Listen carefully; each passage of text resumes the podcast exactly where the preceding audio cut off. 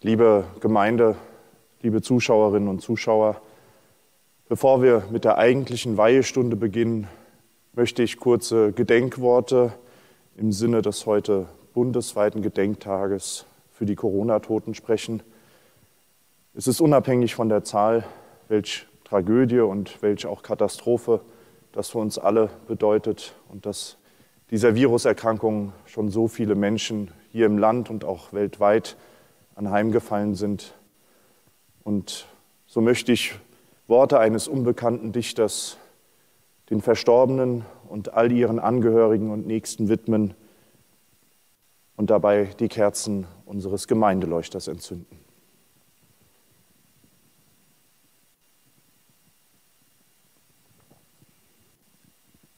Das größte Geheimnis ist das Leben.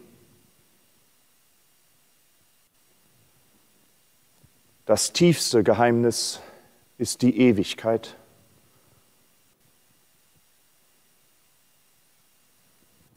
Und das schönste Geheimnis ist die Liebe, der selbst der Tod machtlos gegenübersteht.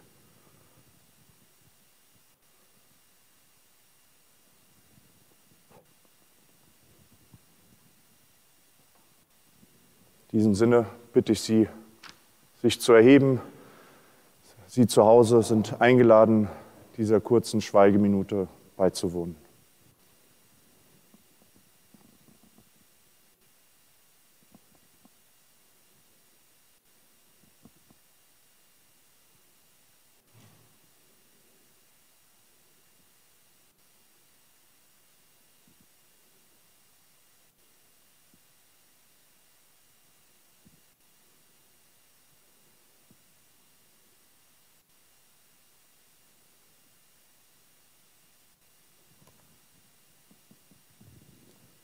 Vielen Dank.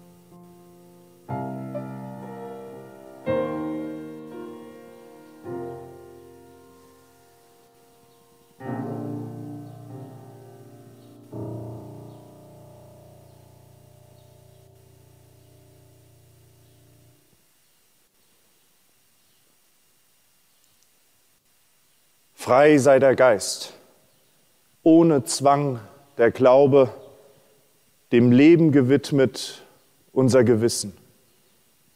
Denn befreites Denken leitet in eine befreite Welt, in der freies Glauben wahrhaftiges Vertrauen bedeutet und unser Gewissen die Würde und Liebe dem Leben schenkt. So wollen wir uns befreien von Dogmen, Hierarchie und Vorurteilen. Wir wollen uns befreien, um zu erkennen, was uns und die Welt im Innersten zusammenhält und um uns zu öffnen für die Vielfalt der Wahrheiten, für die Schönheit und das Gute in der Vielfalt des Lebens. Dafür kommen wir zusammen, lernend aus der Vergangenheit, suchend in der Gegenwart und schaffend für eine lebenswerte Zukunft. Dafür kann uns die freie Religion, in deren Gemeinschaft wir vereint sind, kein Himmelreich, keine Absolution und keinen allmächtigen, allwissenden und allgegenwärtigen Vater versprechen.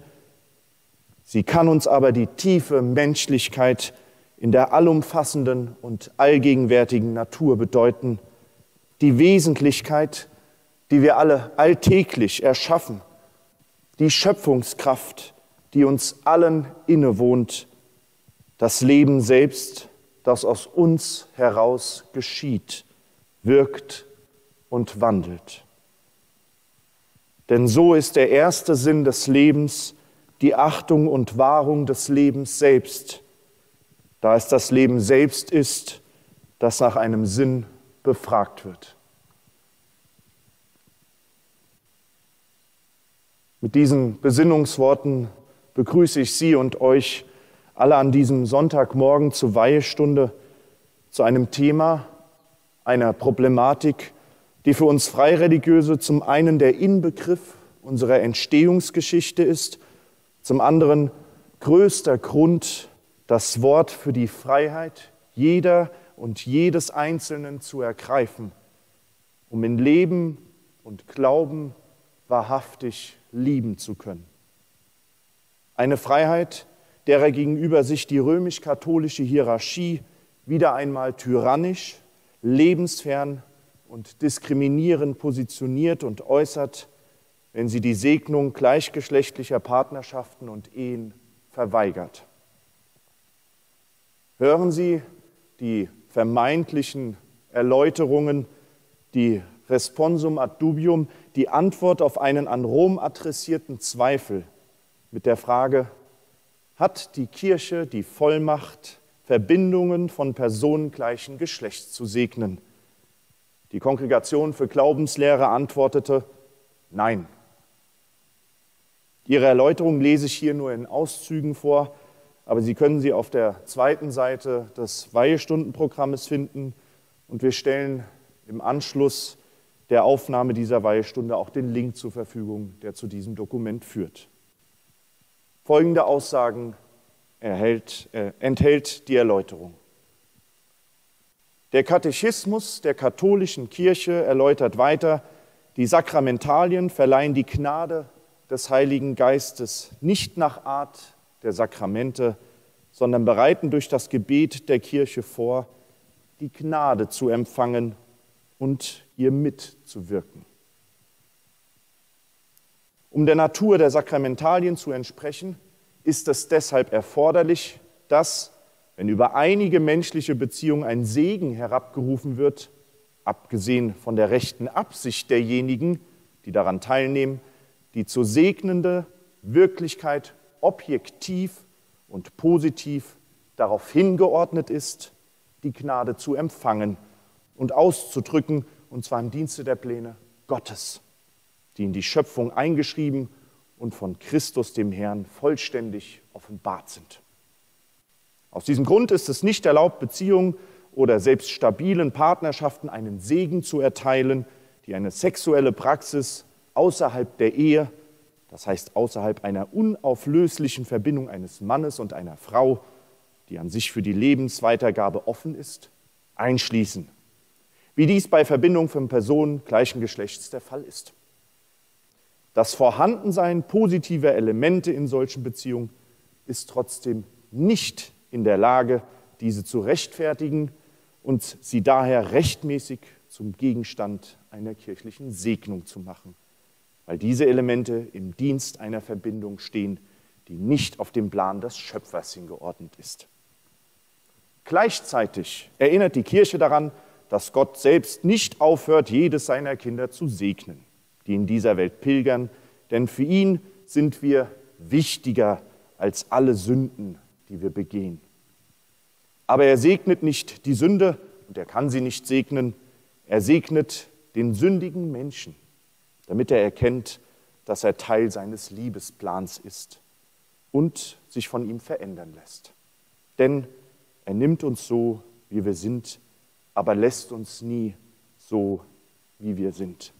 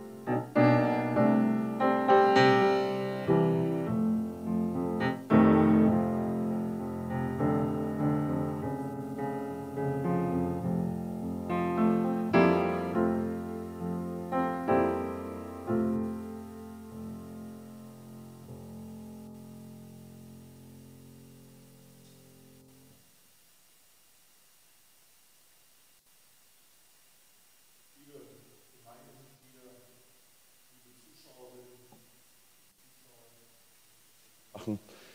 Liebe Gemeindemitglieder, liebe Zuschauerinnen und Zuschauer, als ich diese Worte der römisch-katholischen Kongregation für Glaubenslehre las, packte mich die Wut.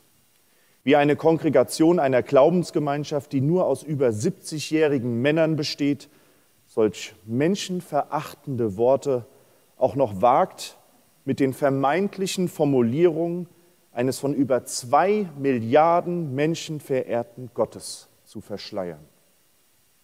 Ein Papst Franziskus, der als liberaler und weltoffener empfunden wurde, schrieb selbst, Gott segnet nicht die Sünde und er kann sie nicht segnen.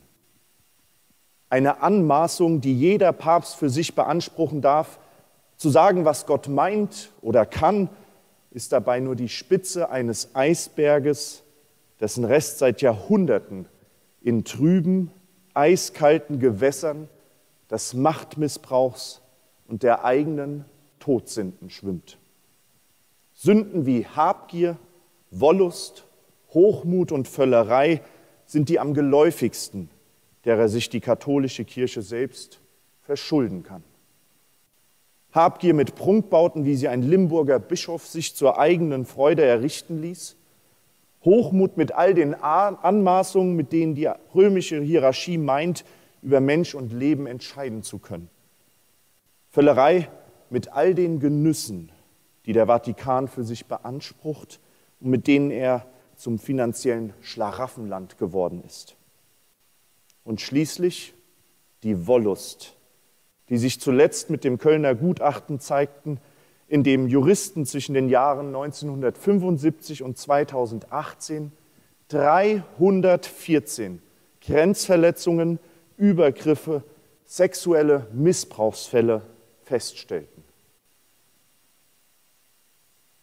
Wie menschenunwürdigend und verachtend kann und wird die römisch-katholische Kirche noch sein? Wann wird die Mehrheit der katholischen Christen in ihrer Kirche erkennen, was wir Freireligiösen schon vor mehr als 175 Jahren erkannten, als wir uns von dieser fernen und dennoch verletzenden Hierarchie lossagten?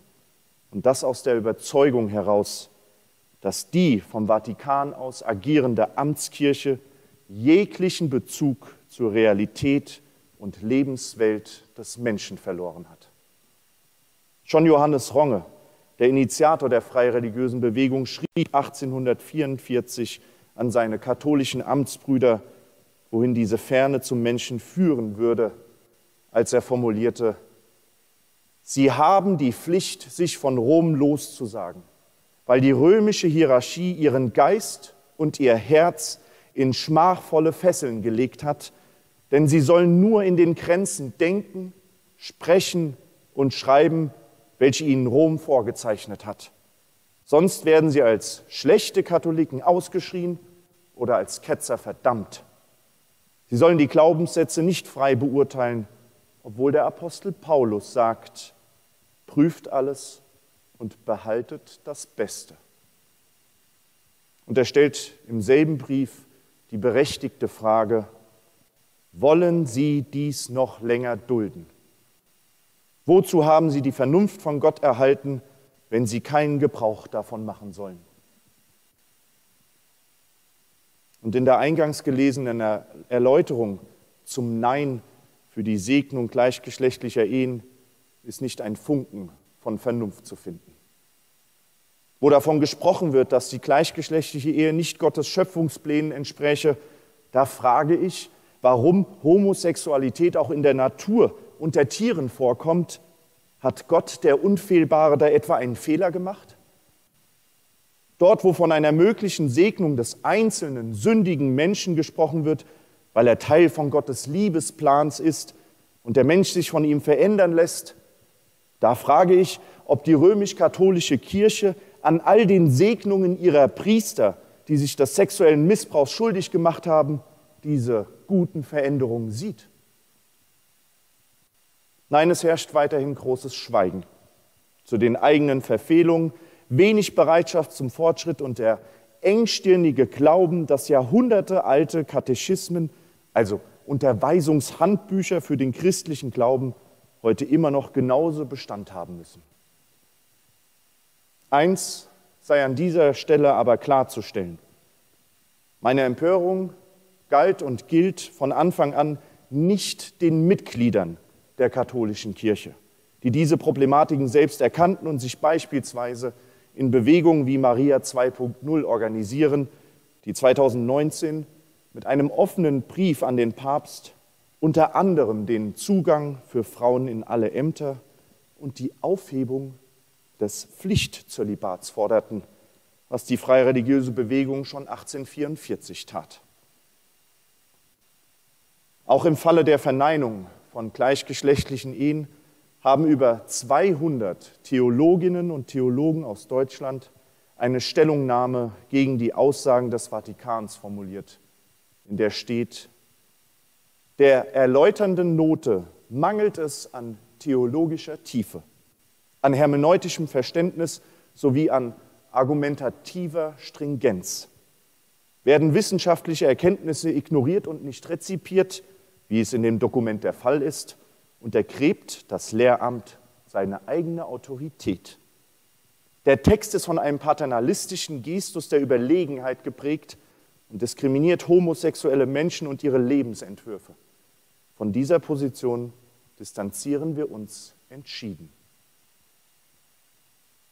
Und nicht nur studierten Theologinnen und Theologen stehen die Haare zu Berge, sondern allen voran auch den jungen Katholikinnen und Katholiken in Deutschland, wie beispielsweise der katholischen Jugendgemeinde Mülheim-Dietesheim, die am 23. März als Reaktion auf die Erläuterung der Kongregation für Glaubenslehre auf Instagram veröffentlichte.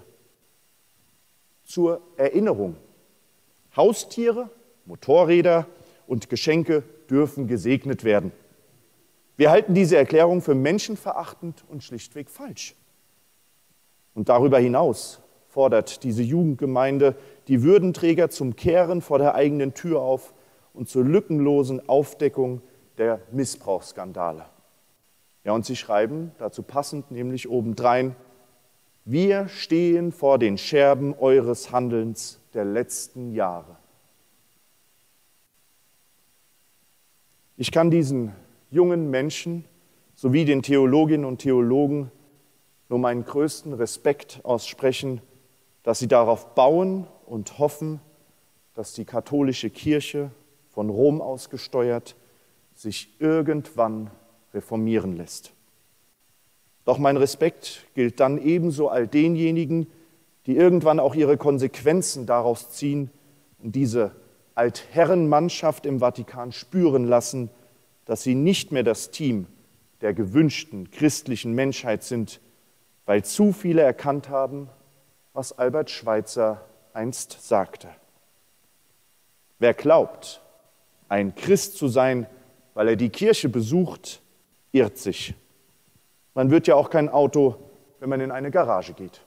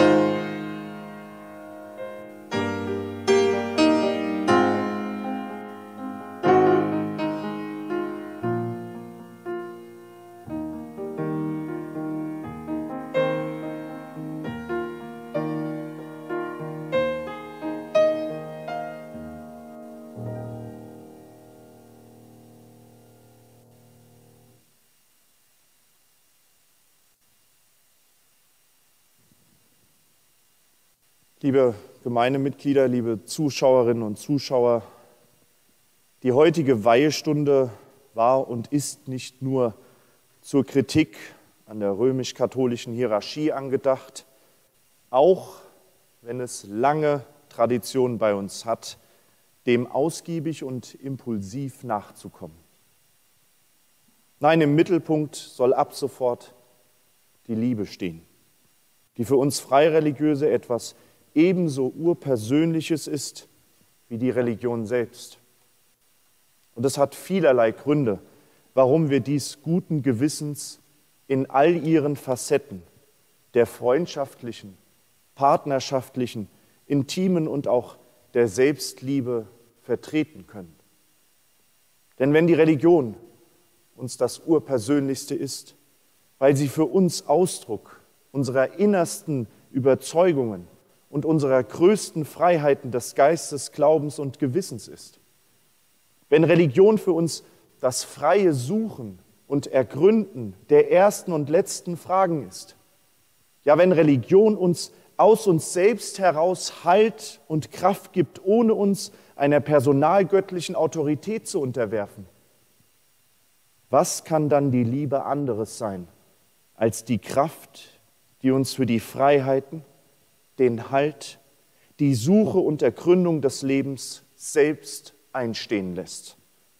Weil wir es uns nur in Liebe für jede und jeden Einzelnen wünschen können, dass er all dies auch in seinem Leben finden mag.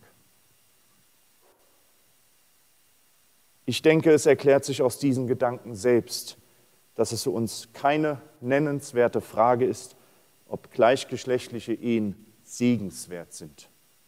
Es ist auch keine Frage für uns, ob Mann und Mann, ob Frau und Frau oder ob sich als nicht binär geschlechtlich verstehende Menschen mit anderen Menschen jeglicher sexuellen Orientierung in einer Beziehung leben wollen und diese Beziehung gerne ihrem urpersönlichen Glauben nach segnen bezeichnen oder nach einem Ritus feiern wollen. Es gibt nur eine Bedingung, die aus Vernunft und Würde erwächst, dass eine gewünschte Ehe sich zwischen zwei mündigen Menschen, das heißt nach hiesigem Gesetz zwischen zwei mindestens 18-jährigen Personen begründet, dass sexuelle Handlungen in Absprache, mit Einverständnis und mit der Achtung der Würde des Menschen einhergehen, insofern die Personen die Mündigkeit für ihr Einverständnis besitzen. Eine Mündigkeit, die ein erwachsener Mann beispielsweise in Amt und Würden der katholischen Kirche nicht von einem Kind zu erwarten hat. Doch eine Ehe und eine Beziehung zeichnet sich selbstverständlich nicht nur durch ihre gelebte Sexualität und ihren Ergebnissen aus, worauf sich die Ehe bei der römisch-katholischen Kirche einzig und allein zu begründen scheint. Sie zeichnet sich doch an erster Stelle durch die füreinander empfundene Liebe aus, aus der das Vertrauen und die Intimität erst erwachsen kann. Eine Beziehung in Liebe, die sich ein Versprechen geben will, diese Liebe zu besiegeln, sie fortwährend zu leben, weil sie zur Sinnerfüllung des eigenen Lebens unermesslich beiträgt. Einer der Gründe, warum Hermann Hesse auch schon schrieb, den Sinn erhält das Leben einzig durch die Liebe. Das heißt, je mehr wir zu lieben und uns hinzugeben fähig sind, desto sinnvoller wird unser Leben.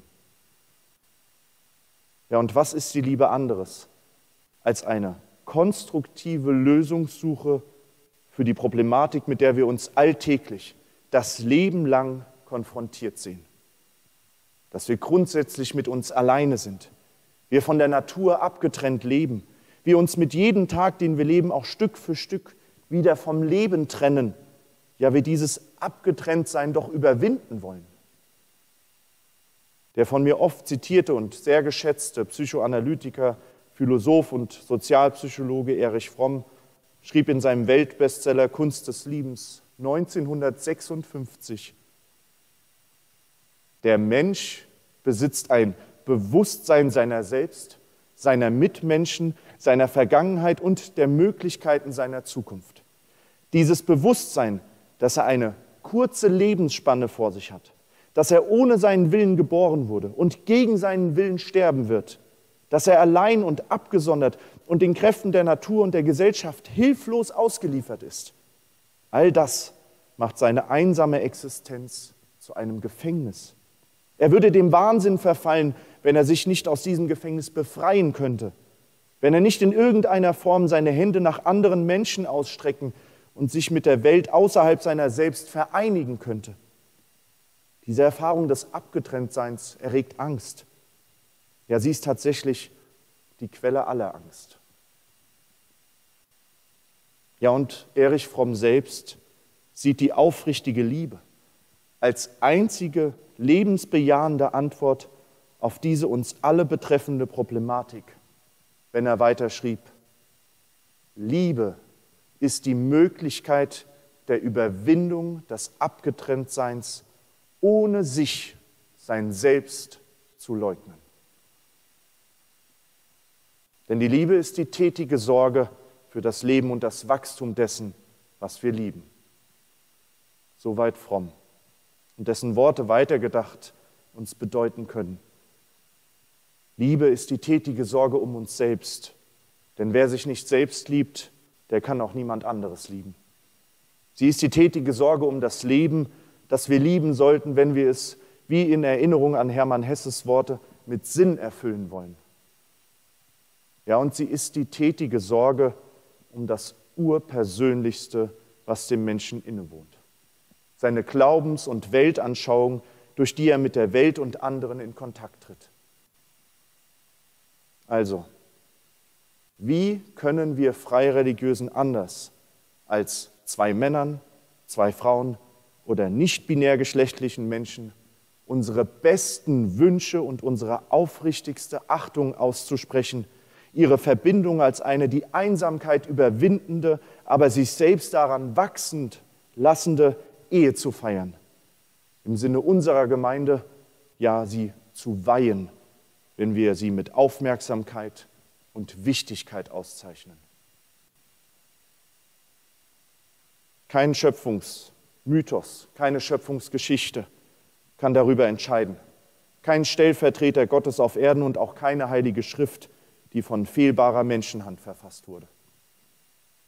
Einzig und allein die Stimme unseres eigenen Gewissens, Glaubens und Denkens könnte darüber urteilen, wenn wir in einer der Verbindungen eine Verachtung des Lebens oder der Freiheit säen. Aber dem kann nicht so sein, wenn die Liebe höchster Ausdruck all dessen ist. Denn so schrieb schon Nietzsche, Ehe, so heiße ich den Willen zu zweien, das eine zu schaffen, das mehr ist, als die es schufen. Und dieser Gedanke Nietzsches bedeutet nicht nur das Mehrsein, das sich in der Geburt eines Kindes offenbart, sondern in erster Linie das Mehrsein des Menschseins, das sich in Liebe und Individualität zu entfalten mag. Denn es kann auch nicht von ungefähr kommen, dass Aristoteles schon sagte, das Ganze sei mehr als die Summe seiner Teile. Und so heißt es bei uns Freireligiösen im Anschluss an die Worte Nietzsches weiter, Ehrfurcht voreinander nenne ich Ehe als vor den Wollenden eines solchen Willens. Und die darin waltende Liebe rufe ich als aus der Ewigkeit in die Zeit strahlende und aus der Zeit in die Ewigkeit wirkende Kraft.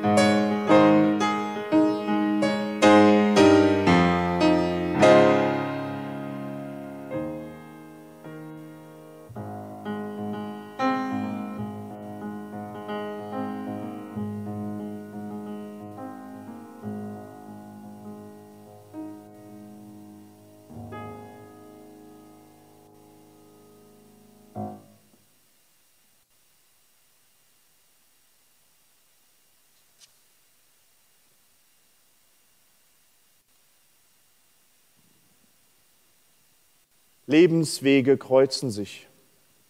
Lebenswege verlieren sich im Strom der Zeit. Wie oft halten wir inne, schauen nach links, nach rechts, blicken in die Augen eines anderen Menschen, erkennen ihn in uns, erkennen uns in ihm. Und wir fragen uns, sag, gehst du dieser Wege, um zu einem bestimmten Ziel zu gelangen? Oder gehst du nur deiner Wege, um zu suchen? Nein, ich gehe dieser Wege um des Weges willen und ich suche nicht mehr. Ich habe dich und mich hier und jetzt gefunden. Viele Ziele mögen vor uns liegen, viele lagen auch schon hinter uns. Aber hier und jetzt zählen wir. Denn wir sind in allen Augenblicken der Gegenwart frei. Und welch schönere Gewissheit gibt es, als jeden Augenblick der Freiheit gemeinsam zu kosten. Denn frei ist unser Geist, frei ist unser Glaube, frei ist unser Gewissen zu entscheiden, was wir für uns und damit jeder für sich und wir für die Welt sein wollen. Liebe ist Freiheit. Wie der Dichter Khalil Gibran schon sagte, die Liebe gibt nichts als sich selbst und nimmt nichts als von sich selbst. Die Liebe besitzt nicht, noch kann sie besessen werden, denn die Liebe ist nur sich selbst der Liebe genug. Diesen Worten aus einer freireligiösen Trauung möchte ich uns alle zum Abschluss dieser Weihestunde ermutigen, für die Freiheit aller Menschen, die wahrhaftig lieben, einzustehen und uns bewusst zu machen, dass weder die gleichgeschlechtliche Ehe noch die Intimität zweier mündiger Menschen ein Problem für uns darstellen dürfen. Es ist vielmehr unser Verständnis und unsere Praxis der Liebe selbst geworden, die zu einem Prozedere gleich der freien Marktwirtschaft mit Angebot und Nachfrage, mit Trend- und Börsenkurs zu einer materialistischen Abart verkommt. Und so gehört das letzte Wort heute der 1940 verstorbenen US-amerikanischen Anarchistin, Friedensaktivistin, Antimilitaristin, Atheistin und feministischen Theoretikerin Emma Goldman. Sie sagte, wenn man Liebe nicht bedingungslos geben und nehmen kann, ist es keine Liebe, sondern ein Handel, in dem ständig Plus und Minus gegeneinander abgewogen werden.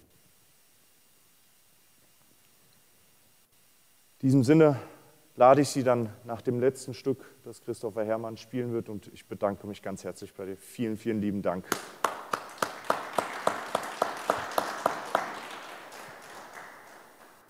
lade ich Sie ganz herzlich zum Anschlussgespräch an die Weihestunde ein. Den Link dazu finden Sie bei uns auf der Homepage und es sollte diesmal alles wesentlich schneller funktionieren, sodass ein Anschlussgespräch auch stattfinden kann, auch wenn wir diesmal am Anfang wieder große technische Probleme hatten. Vielen Dank.